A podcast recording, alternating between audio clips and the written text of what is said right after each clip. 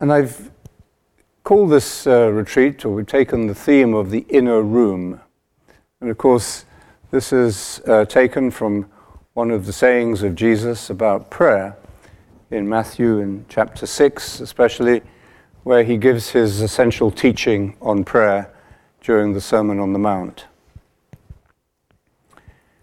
Remember, the first thing he says about prayer is what prayer is not. He says prayer is not about what you do on the street corner when you're dressed up and attracting people's attention. Uh, I think all of us probably, any, any religious person, whether you're a priest or a monk or a layperson, doesn't matter. I think uh, any religious person has experienced something of the religious ego, the certain kind of satisfaction you get from looking religious uh, in the eyes of other people. And that can be more or less, you may be more or less conscious of it. Um, I became, I wasn't particularly conscious of it until I became a monk and put on my habit. And then uh, realized, of course, that people look at you and they think you must be more religious or closer to God than they are. Uh, so that's the first thing Jesus says about prayer is not to confuse it with that feeling of satisfaction you get when the ego is uh, stroked and people think specially or more highly of you. And then he focuses in a series of short, very memorable uh, expressions uh, on what prayer is, or, or not so much on what prayer is in an abstract sense, but how we enter into prayer, how we discover prayer as pure reality, as pure experience. So he's not giving us a definition of prayer, but he's t- telling us how to do it, or what it is we do in order to find it. And so the first thing he tells us is when you pray, go into your inner room. Close the door and pray to your Father who is in that secret place. And your Father who knows what is done in secret will reward you. So, this short saying brings us into contact with, with a very uh, rich uh, series of, of, of, ideas or of, of uh, insights into what prayer is and how we pray. Going, there's movement, into the inner room. It's about what we call interiority. Although we soon discover that the more we enter into this interiority of the inner room, we are actually transformed in our relationship with the outer world. So, what does interiority really mean? It's not introversion, it's not insularity, it's not shutting down the uh, contact with the outside world. But it's, a, it's an interior, it's something we call interiority because we normally lack it because we are excessively externalized, focused upon external achievements or activities or running around, as we usually call it. I once uh, was talking to a student in a class I was giving uh, at Georgetown as a young undergraduate, young woman, and um, she had told me that she had no religious background at all. And she said, I wasn't brought up in a, a, ro- a home that was hostile to religion, but um, we just weren't interested in it and never talked about it. And she said, so I, I took this course, I forget which course it was she was on, uh, and at the beginning of each class we had a short period of meditation, and I introduced them to meditation. And they, uh, she said that the best part of the course, of course, was the meditation. So, and then she told me that uh, the meditation, I said, what did the meditation mean to you? She said, well, it's very strange. I can't describe it, I can't put my finger on it. But one thing I could say is perhaps I felt for the first time, this is the first time in her 21 years, that I had an inner life. An inner life. And if you asked her what she meant by that, she probably would have struggled to describe it, but that was, those were the words she gave. I felt I had, for the first time, an inner life. And uh, as a result of that, she was going to do a, another course next term with someone called The Problem of God. Uh, and she said, I've become curious about God because of this inner life. She was sp- speaking a little bit like Etty Hillesum, if you know Etty Hillesum, the young Jewish woman in, in during the war in uh, Holland who discovered God uh, in, the, in the most appalling conditions of the, uh, of the uh, persecution of the Jews. So, this is the first thing that Jesus tells us about prayer. It's a movement into this experience of interiority, but a different kind of interiority from what we might imagine or what we might um, understand, even. And then he tells us you have to close the door. You go into this inner room, and you then close the door. Why do you close the door of a room? Hmm? In order not to be distracted from what's going on outside, yes? What does it show? The most obvious thing of all, it, what does it show if you, you go into a room and then you close the door? What, what does it suggest? Huh? An intention to what? To be alone, yes. Pri- privacy, yes. Solitude. Solitude, okay, better. And, and re- that you're in relationship. Also, you're going to be there for a while.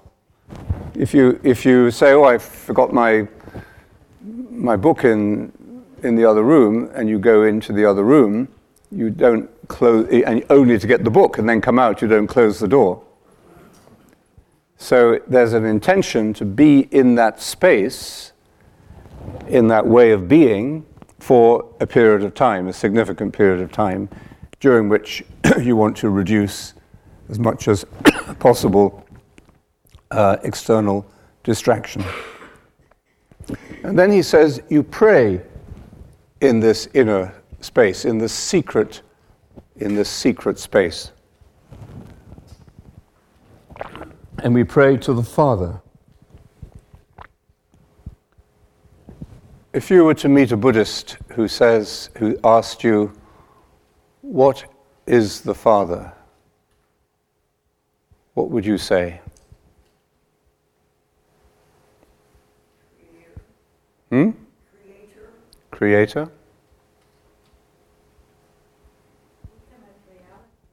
Pardon? Ultimate reality? If you were speaking to a Buddhist, yes.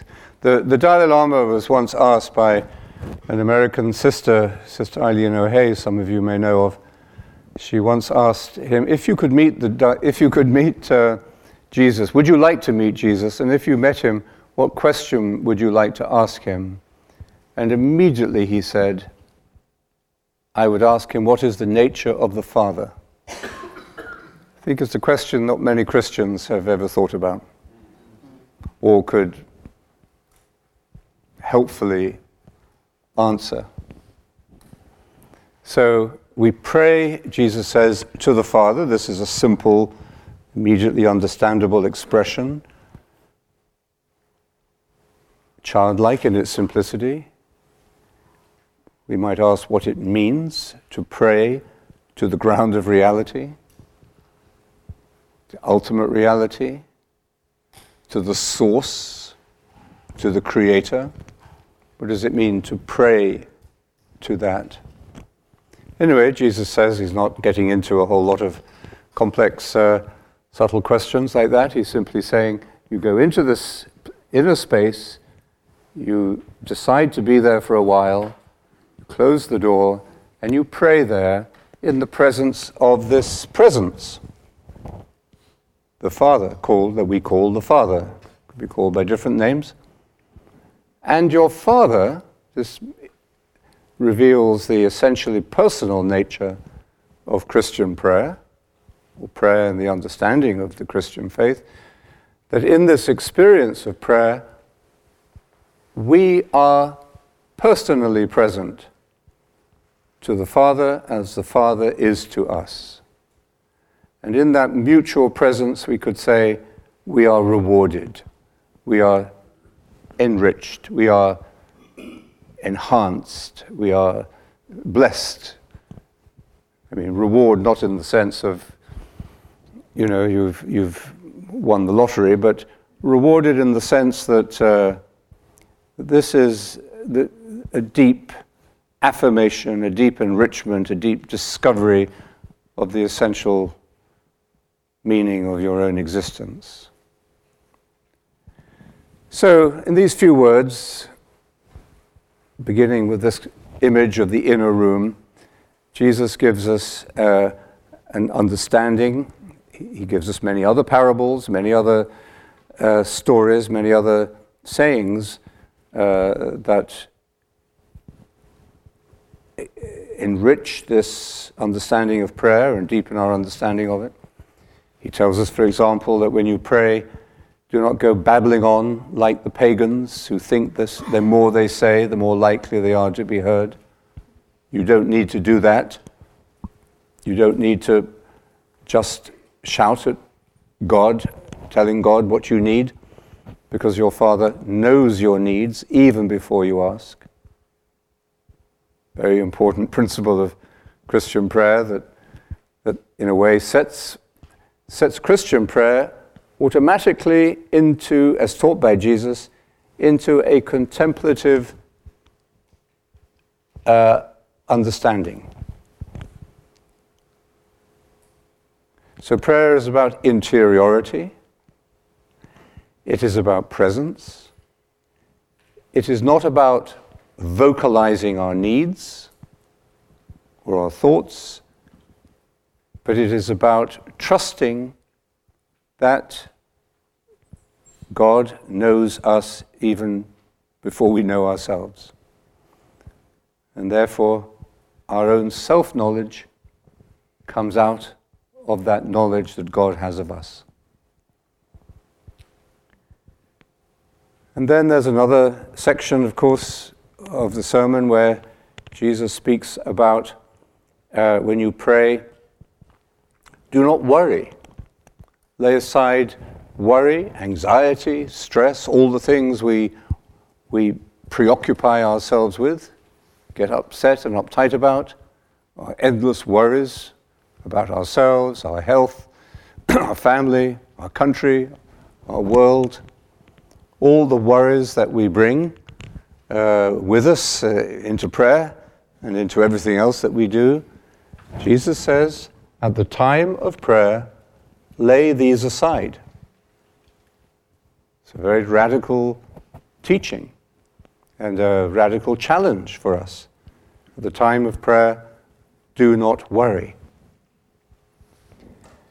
And then he tells us be mindful, pay attention, set your mind on God's kingdom before everything else, and everything else will come to you in due course. So get your priorities straight. And the priority is to set your mind on God's kingdom, which is not the same as thinking about the kingdom or thinking about God or thinking about what the kingdom means, even. But setting your mind on the kingdom is another way of describing what prayer is, what we're doing when we pray. And then he tells us be in the present moment. Don't worry about tomorrow because tomorrow, every day has enough problems of its own. So, if we put these elements of Jesus' teaching on prayer together, we have a contemplative understanding of prayer. And this is why any Christian who prays in accordance with the teaching of Jesus needs to be open to the contemplative dimension of prayer. There are many dimensions, many kinds of prayer, which are more or less contemplative. There's praying just for good weather, which is not a particularly contemplative thing to do, but understandable. Maybe it works, but it's not uh, contemplative in this sense. So, any Christian understanding of prayer or practice of prayer really demands, or us, invites us to discover and experience what we have always meant by contemplation. So that's our starting point, really, for these, uh, these days of reflection and of prayer. Um,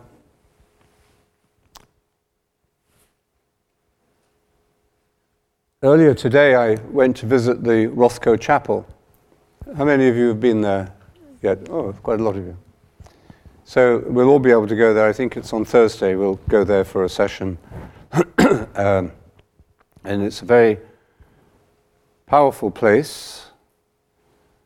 It's uh, a large space, a room, uh, housing, I forget how many actually it is. Is it? Anybody know how many? Twelve. No. Fourteen. Hmm. Sure? 14 uh, great, amazingly simple, uh, large paintings by Mark Rothko. And uh, he went through various phases of his life, as we all do.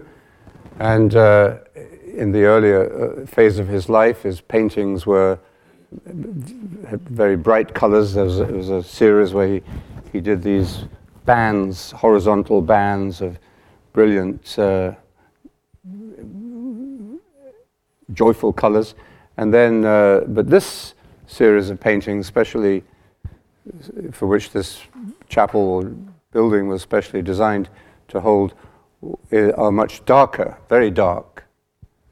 But what do we mean by dark? I don't, they're heavy in a way, but they are profoundly affecting. It's difficult to find words for it.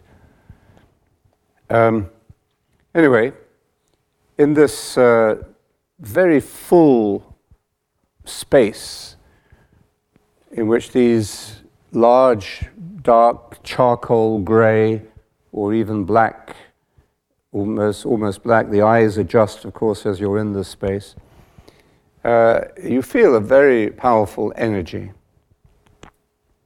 It's a bit like being inside a cloud. I was once flying in a small plane, and uh, the pilot had told me I could take the controls, and I don't think I did have the controls, but he pretended I did. And, uh, and we, flew, we flew into a cloud, and I was utterly, utterly confused and disoriented. I had no idea whether I was going up or down, left or right. It was a moment of pure panic, really. Hadn't been for the pilot. And uh, it, it, I, I, find going into the Rothko Chapel is a little like that. You, you know you're in this cloud, a cloud of unknowing, or a cloud of forgetting.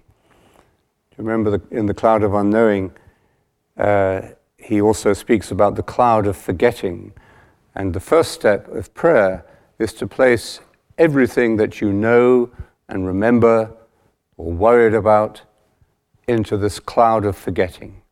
You just let go of it. You don't solve your problems.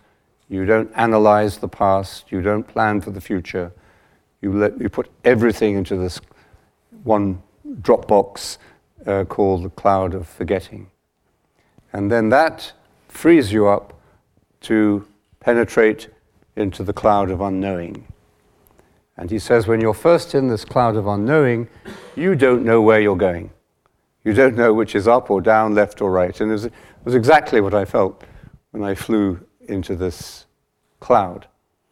And as you stand in the Rothko Chapel, and this is just my experience, you have your own, but I felt, uh, I felt something of this um,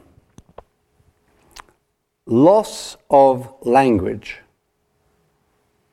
And in that sense, it, was, it is silence.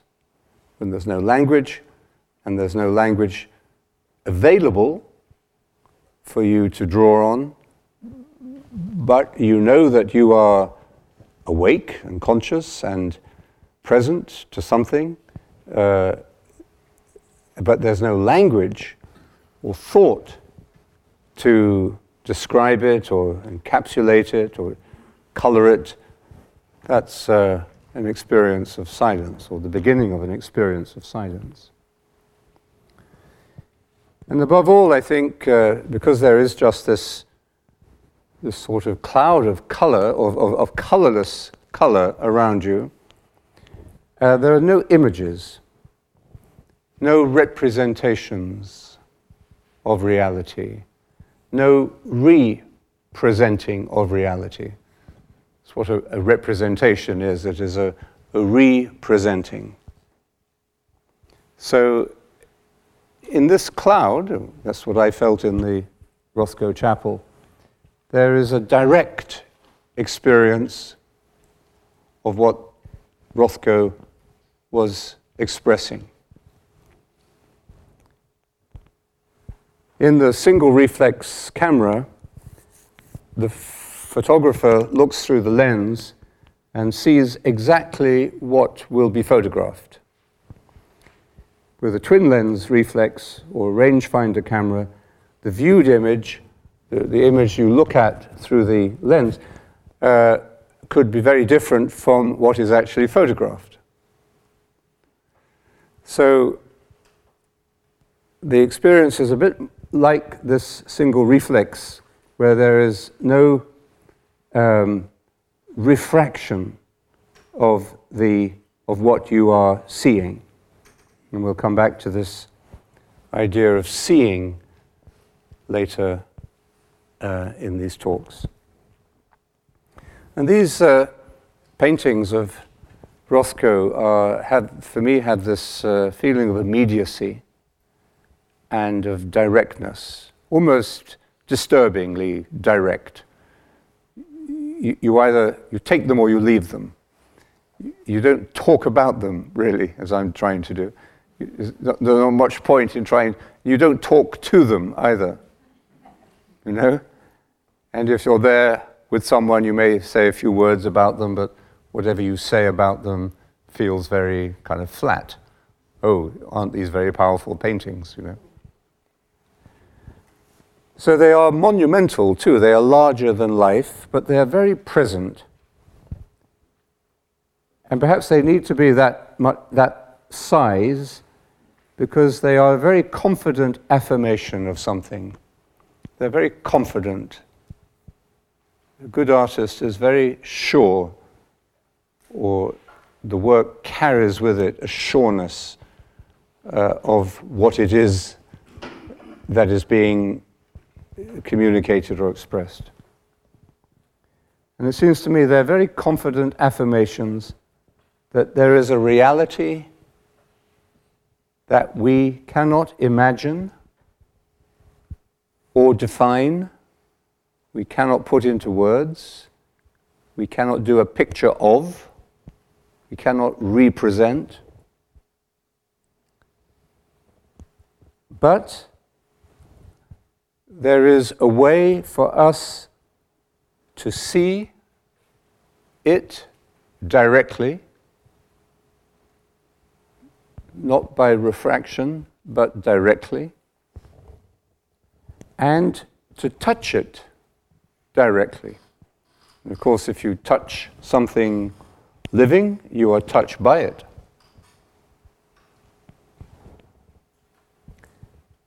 and it becomes present as you become present to it. Your Father, who sees what is done in secret, will reward you.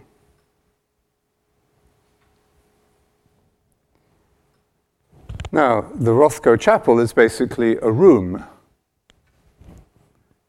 It's a roundish room to, hold these very powerful works of art. And it's a room. What do you do in a room? You enter it, You close the door. You meet, you may meet other people in this room. You are in this room. Where are you? I am in this room. That's where you are at this moment. And it's a place where you share the space.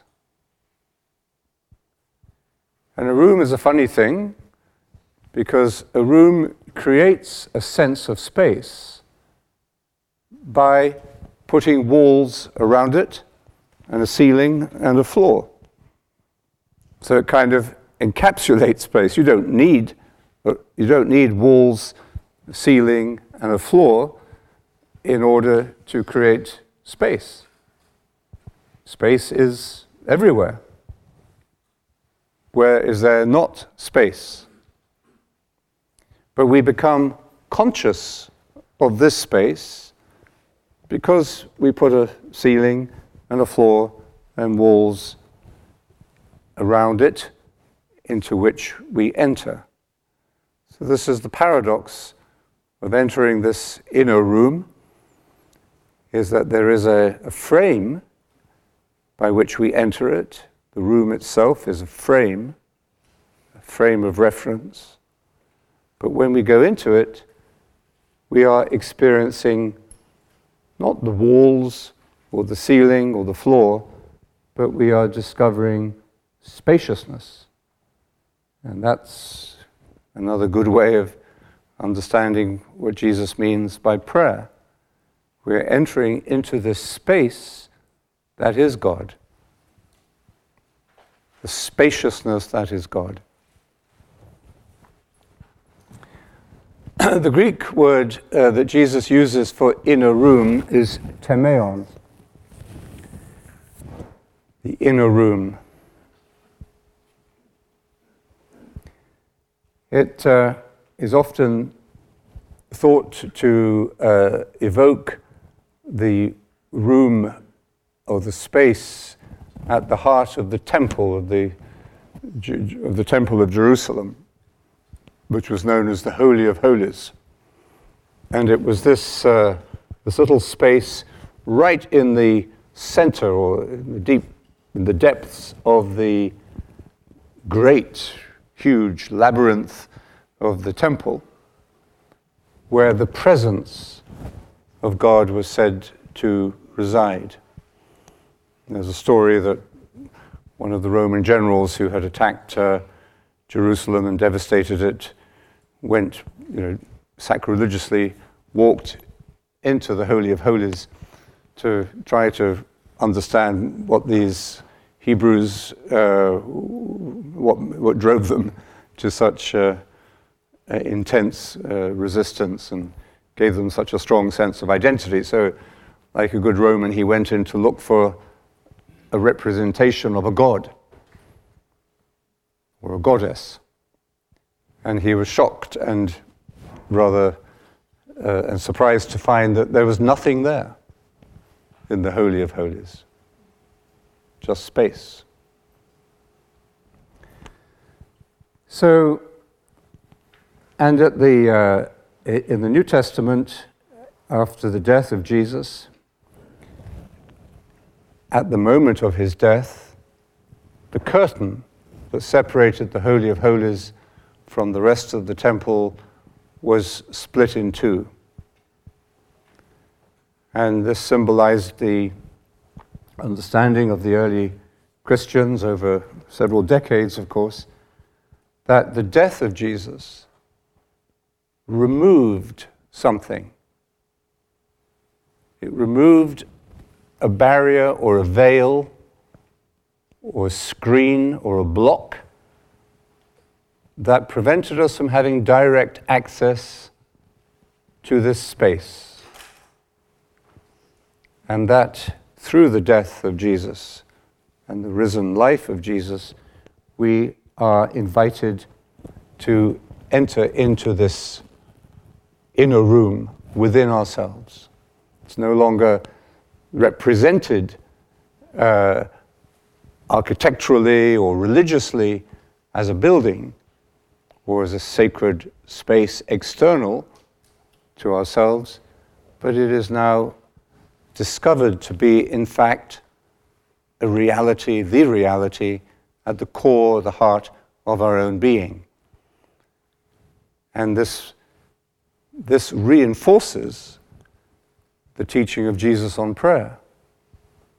It now becomes understandable why he tells us to go into this inner room, and what we find there is what was represented in the temple and in all the external sacred signs and forms of our external world.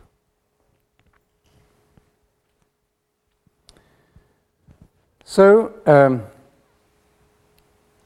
the other word that perhaps, uh, uh, uh, sorry, this word tameion, which is translated here usually as the inner room, is the same word that we'll look at tomorrow uh, later in, in uh, the Gospel of Luke. It's translated as storeroom. It's the same word, but translated differently. So the inner room could also be seen as a storeroom. And it's a storeroom that can also be described as a treasure, a place full of rich and tasty things, like a, a larder, I suppose we'd say, where you, you keep lots of nice things as a child. You go into the larder of your of the kitchen or the house, and you know that's where the cakes would be, or that's where the sweets would be. So this, I think, is the image of a storeroom where that enjoyable and delightful things are, are held.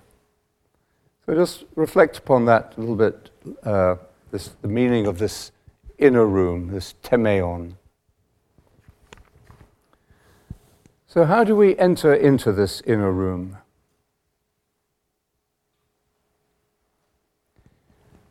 We enter into it in a way that is, as Jesus describes it, secret. You go into this secret, this inner room, and you pray there in secret in crypto gives us the word cryptic, something hidden, uh, a meaning, a cryptic meaning as a like a cryptic crossword. You have to you have to think about it to get to get the clue, but it means there's a meaning hidden in this expression or in these words, a hidden meaning. But it's not hidden in the sense that you're not meant to find it.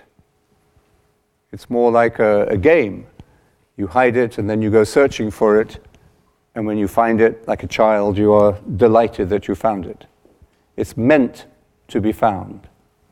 But there has to be the work of finding it. It's not a passive work.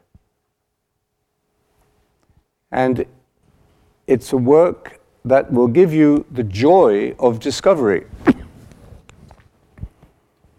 And what is it you discover when you find this hidden, this secret reality, the secret meaning? It's a secret that is hidden only because it is so obvious and so accessible.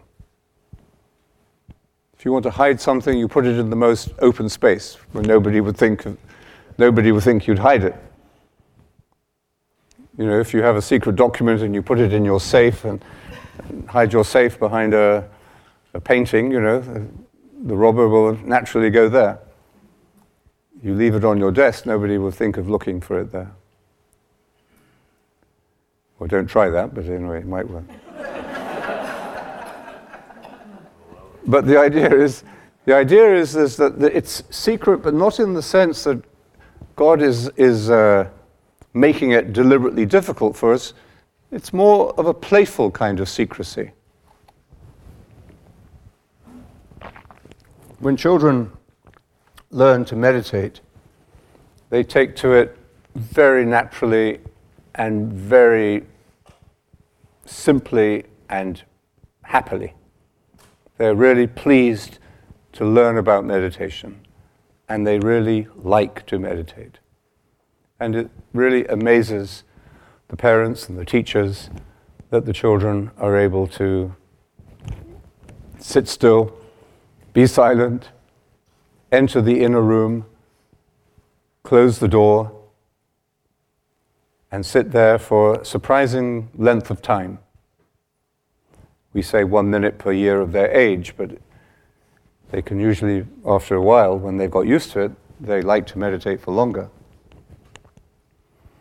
And this is really surprising to adults because we don't think of meditation as being as easy as that. I'm not sure that children think of it as either easy or difficult. Sometimes I think they have easier meditations, and sometimes they have more difficult meditation times, like all of us, depending on what's going on in your life at that time. But I don't think children think of it like that at all. I think children think of it as something playful. There's a very simple rule, or few rules, about how you play this game of meditation. You sit still, you close your eyes, you put your hands on your lap or on your knees, you sit with your back straight, and you are quiet. And you then begin to repeat your word. And you give all your attention, you just say the word. And if other thoughts or plans or things come into your mind, you just push them away or let them go and return to your word. It's a very simple game. We think of it as a really difficult work, and we don't have time for it, and we're not good at it. And, uh, you know, we'll do it next year. But a child approaches it not as something that they have to succeed in or achieve anything in, but as something that they intuitively, spontaneously discover as a playful game. And when they speak about God, and I don't think they're all theological, but when they speak about God or when they use the word God in relation to meditation, it's because they've probably heard their teachers do it, which is a good thing. Uh, the way they speak about God is surprisingly intimate and natural. It's nice to be with God, they'll say. Your Father, who sees what is done in secret, will reward you. So the child's way of, of, of meditating and expressing what meditation means to them, for me, is a most beautiful commentary on these teachings of Jesus. And so it's much, it'll be much easier for us to get into meditation. Of course, we have more baggage, we have, we have noisier minds, we have more problems than they do. It's more difficult for us to be in the present moment because we've got so many memories and so many fears about the future. Nevertheless, it would be much easier for us if we could approach it in that childlike way. In other words, not thinking we have to achieve something, master a technique, or be a good meditator, or feel guilty if we don't meditate, or think of meditation as either being good or bad at all, but just coming to it with this playful sense of finding something that is hidden, but something we are meant to find. And something that is, in fact, easy to find if we do it. Knock and the door will be opened for you. It's difficult for us to believe that it could be so simple and that the invitation given to us and written in us is so genuine and so sincere. We think there must be a catch, we think we're not worthy of it, we think that maybe it was delivered to the wrong person. Uh, for all sorts of reasons, we find it difficult to simply say, Thank you. So, the child's experience of meditation as we see it and feel it when we meditate with them is a wonderful commentary on these teachings of Jesus. And if we could listen, if we could learn from them, and this is the gift of teaching children to meditate, is that they teach us, uh, you know, we will then also see the meaning of the saying of Jesus that we have to become like little children if we are to enter this inner room of the kingdom. So, the primary way we have to enter this inner room is silence. And we will look a little bit more closely tomorrow at what silence is and what it means, and also how we do the work of silence. But let's conclude the, the day with a time of this work, a time of meditation. And uh, let me remind you again of this very simple way of meditation, which is a very simple way of putting the teaching of Jesus on prayer into practice. And as we uh, meditate now, we'll, this will be our beginning of the retreat. And so I urge you, I, I think we're not in a perfectly soundproof uh, environment here the, in the university. Um, but what I hope we will uh, be able to understand through these, uh, the short time of retreat is that we can be silent even if there's noise around us. So I urge you to, uh, to think about the opportunity that the, these days g- give you it's a rare opportunity for most people in modern life to really uh, immerse yourself in an environment of silence, especially in a, uh, a community with a group of friends. Meditation reveals us to each other in friendship. Uh, so I urge you to reflect on that opportunity and to take full advantage of it by practicing an external silence as well as an interior silence. In other words, to uh, to refrain from unnecessary speech. I mean, if somebody asks you directions, or you know, you don't have to be fanatical about it, but I think be uh, serious about it. And, you know, with your friends, if you're here with friends, uh, it's not necessary. It will be a deepening of the friendship if you agree to be in silence together and that you won't just chat unnecessarily. So it's a question of discretion, of course, and judgment, and also of doing what you can do. And some people find silence a little threatening.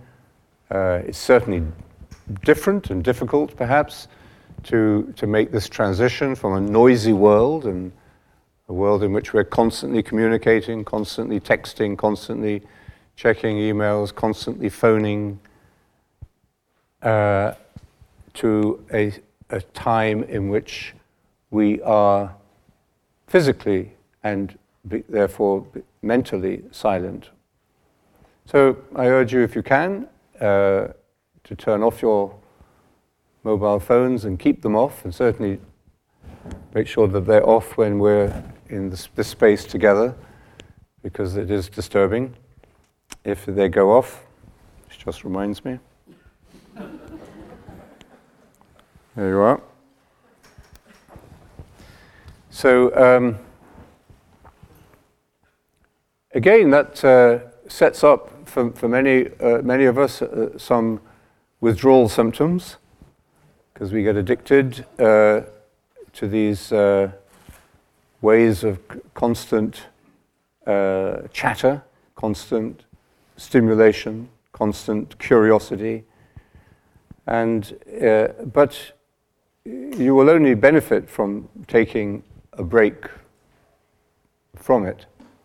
So, again, it's up to you, but I would urge you to do that. This is a very kind of short uh, time of retreat in silence, but you can make it a deep time if you decide to do so. And in any case, whatever you decide to do, at least uh, try to be friendly to others who may want to be in this silence and respect the silence around them.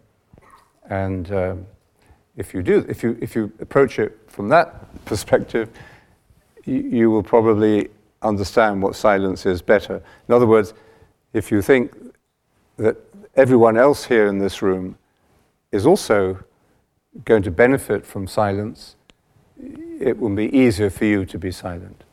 In other words, this is, this is why silence creates a sense of relationship, why meditation creates community.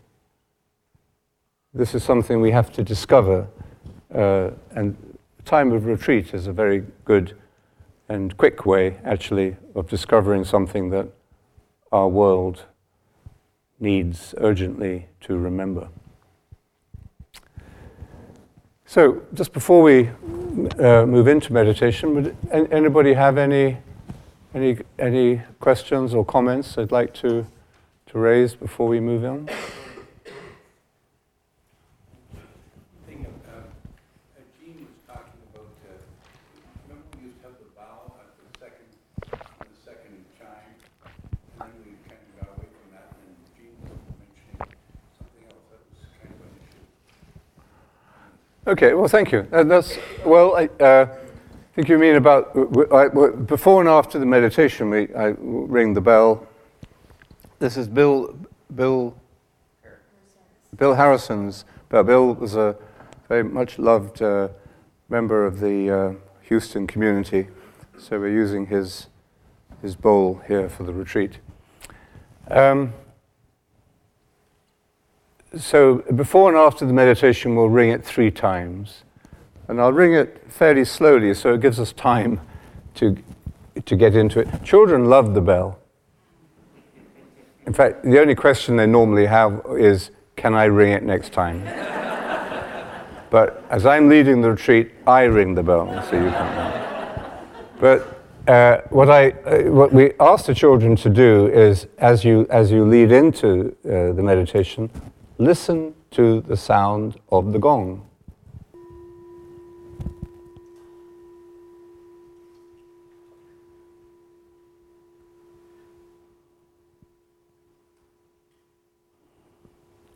Put up your hand when you can't hear it anymore. Oh, you good ears. Okay, so there'll be three of those. Now, catch yourself if after the first one you say, When's he going to ring the second one? Notice that. so, the bell is a very. Uh, uh, you Father John wrote a book called Word into Silence. This is sound into silence. So, by listening to the sound of the, of the bell, of the, of the gong, uh, we are preparing the mind for entering into this inner room through this work of attention, just by listening, that's all. Just listen to the. It's, it's a pleasant sound, isn't it? Anybody find it aggravating, irritating? Now, you could do it another way. I have to warn you, this may be offensive to some people. So we don't do it that way. I think that somebody told me the Chinese or maybe the, it was a Vietnamese word for what we call ringing the bell is inviting the bell to sound. So we'll invite the bell, the gong to sound. We're already moving into another space, aren't we? And what's the space we're moving into? In a room. So we'll, we'll do that uh, three times, and uh, then we're into the meditation. We'll meditate this evening for about 20, 25 minutes. And then uh, at the end of the meditation, it, the, the bell, the gong will sound again. And then this is Rob was referring to. We have a, a uh, we have a, a, a, convention, if we remember to remind people, to, uh, to, to stay still, physically still, until the end of the third bell after the meditation. So when you hear the bell, the third, uh, after the meditation, you'll know the time is up. Now you might say, thank God it's over, or you might say, oh, that was a beautiful meditation, I wish I had another five minutes. Doesn't matter. You are detached from whether it's a good or a bad meditation. And that is the meditation, being detached from whether it's good or bad. And you kind of express that and actually reinforce that even at the last minute. In other words, after the bell has sounded at the end, by remaining still and not moving or opening your eyes until the third bell. Just a little discipline. nobody's going to take points off your license uh, for, for if you don't. But I think you'll find that helpful. Just try it anyway. And I think you'll find that it, uh, it brings another little quality and depth to the discipline of the meditation itself. And then, if you like, you can just bow gently like that to indicate, indi- and that's the end of the meditation. Okay? So, Rob, thank you. Thank you. Any other? Okay, let me, let me just remind you again of this very simple way of the prayer of the heart. First thing is to sit with your back straight. As we're all sitting uh, in chairs, keep your feet on the ground. Sit with your back straight but not rigid. And just take a moment to find your sit, your sit bones if you move a little bit from left to right, you'll feel those bones there. And uh, align yourself on those, and that will help you sit more upright. Don't lean back into the chair any more than you need to. Relax your shoulders.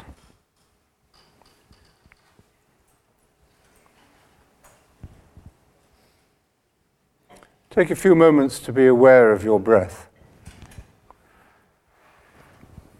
This is also a good moment to clear your throat, blow your nose, sneeze, and in any other way, make noise. Hmm? People often ask what's the difference between Buddhist and Christian meditation. And the main difference is well, I say the main difference, but one of the obvious differences is that in Buddhist meditation, people don't cough as much. And most people start coughing after the meditation starts. It's like at a, at a, at a concert. Most people start making noises as soon as the, mus- as soon as the music starts. so just prepare yourself a little bit, clear your throat. And the key to this is just to relax, actually. And just then be aware of your breath. Just turn your attention to the, that, that gentle rhythm of respiration, breathing in, accepting the gift of life, and breathing out, letting go of that gift. Every breath we take is really a a little teaching on what meditation means.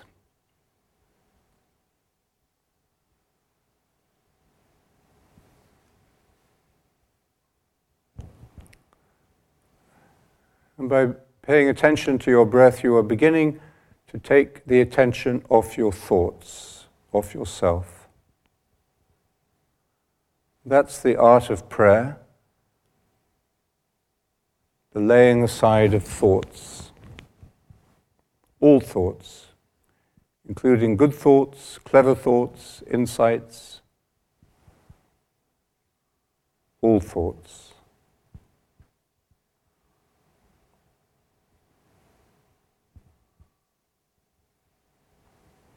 Letting them all go into the cloud of forgetting so that we can move into the cloud of unknowing. And to help us to do that, we now take our word, our mantra,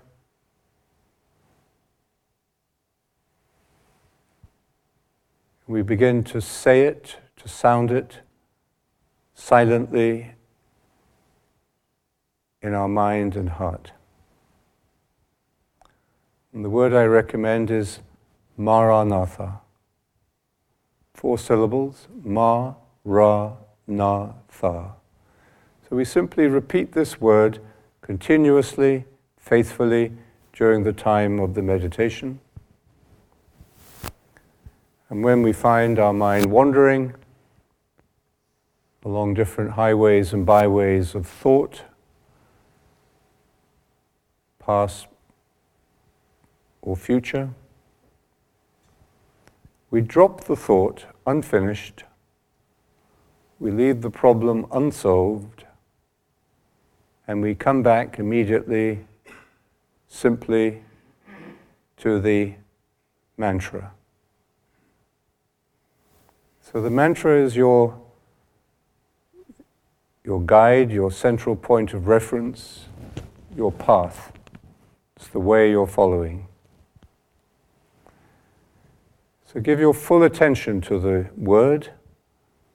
Say it clearly in your mind and heart listen to it as you say it, and keep returning to it. The word again I suggest Maranatha. Ma Ra Na Tha. Na Tha. Say the word gently without force, but say it continuously and faithfully.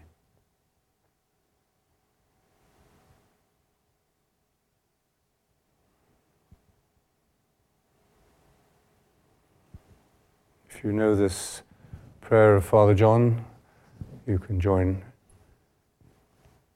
Heavenly Father, open our hearts to the silent presence of the Spirit of your Son. Lead us into that mysterious silence where your love is revealed to all who call. Maranatha, come, Lord Jesus.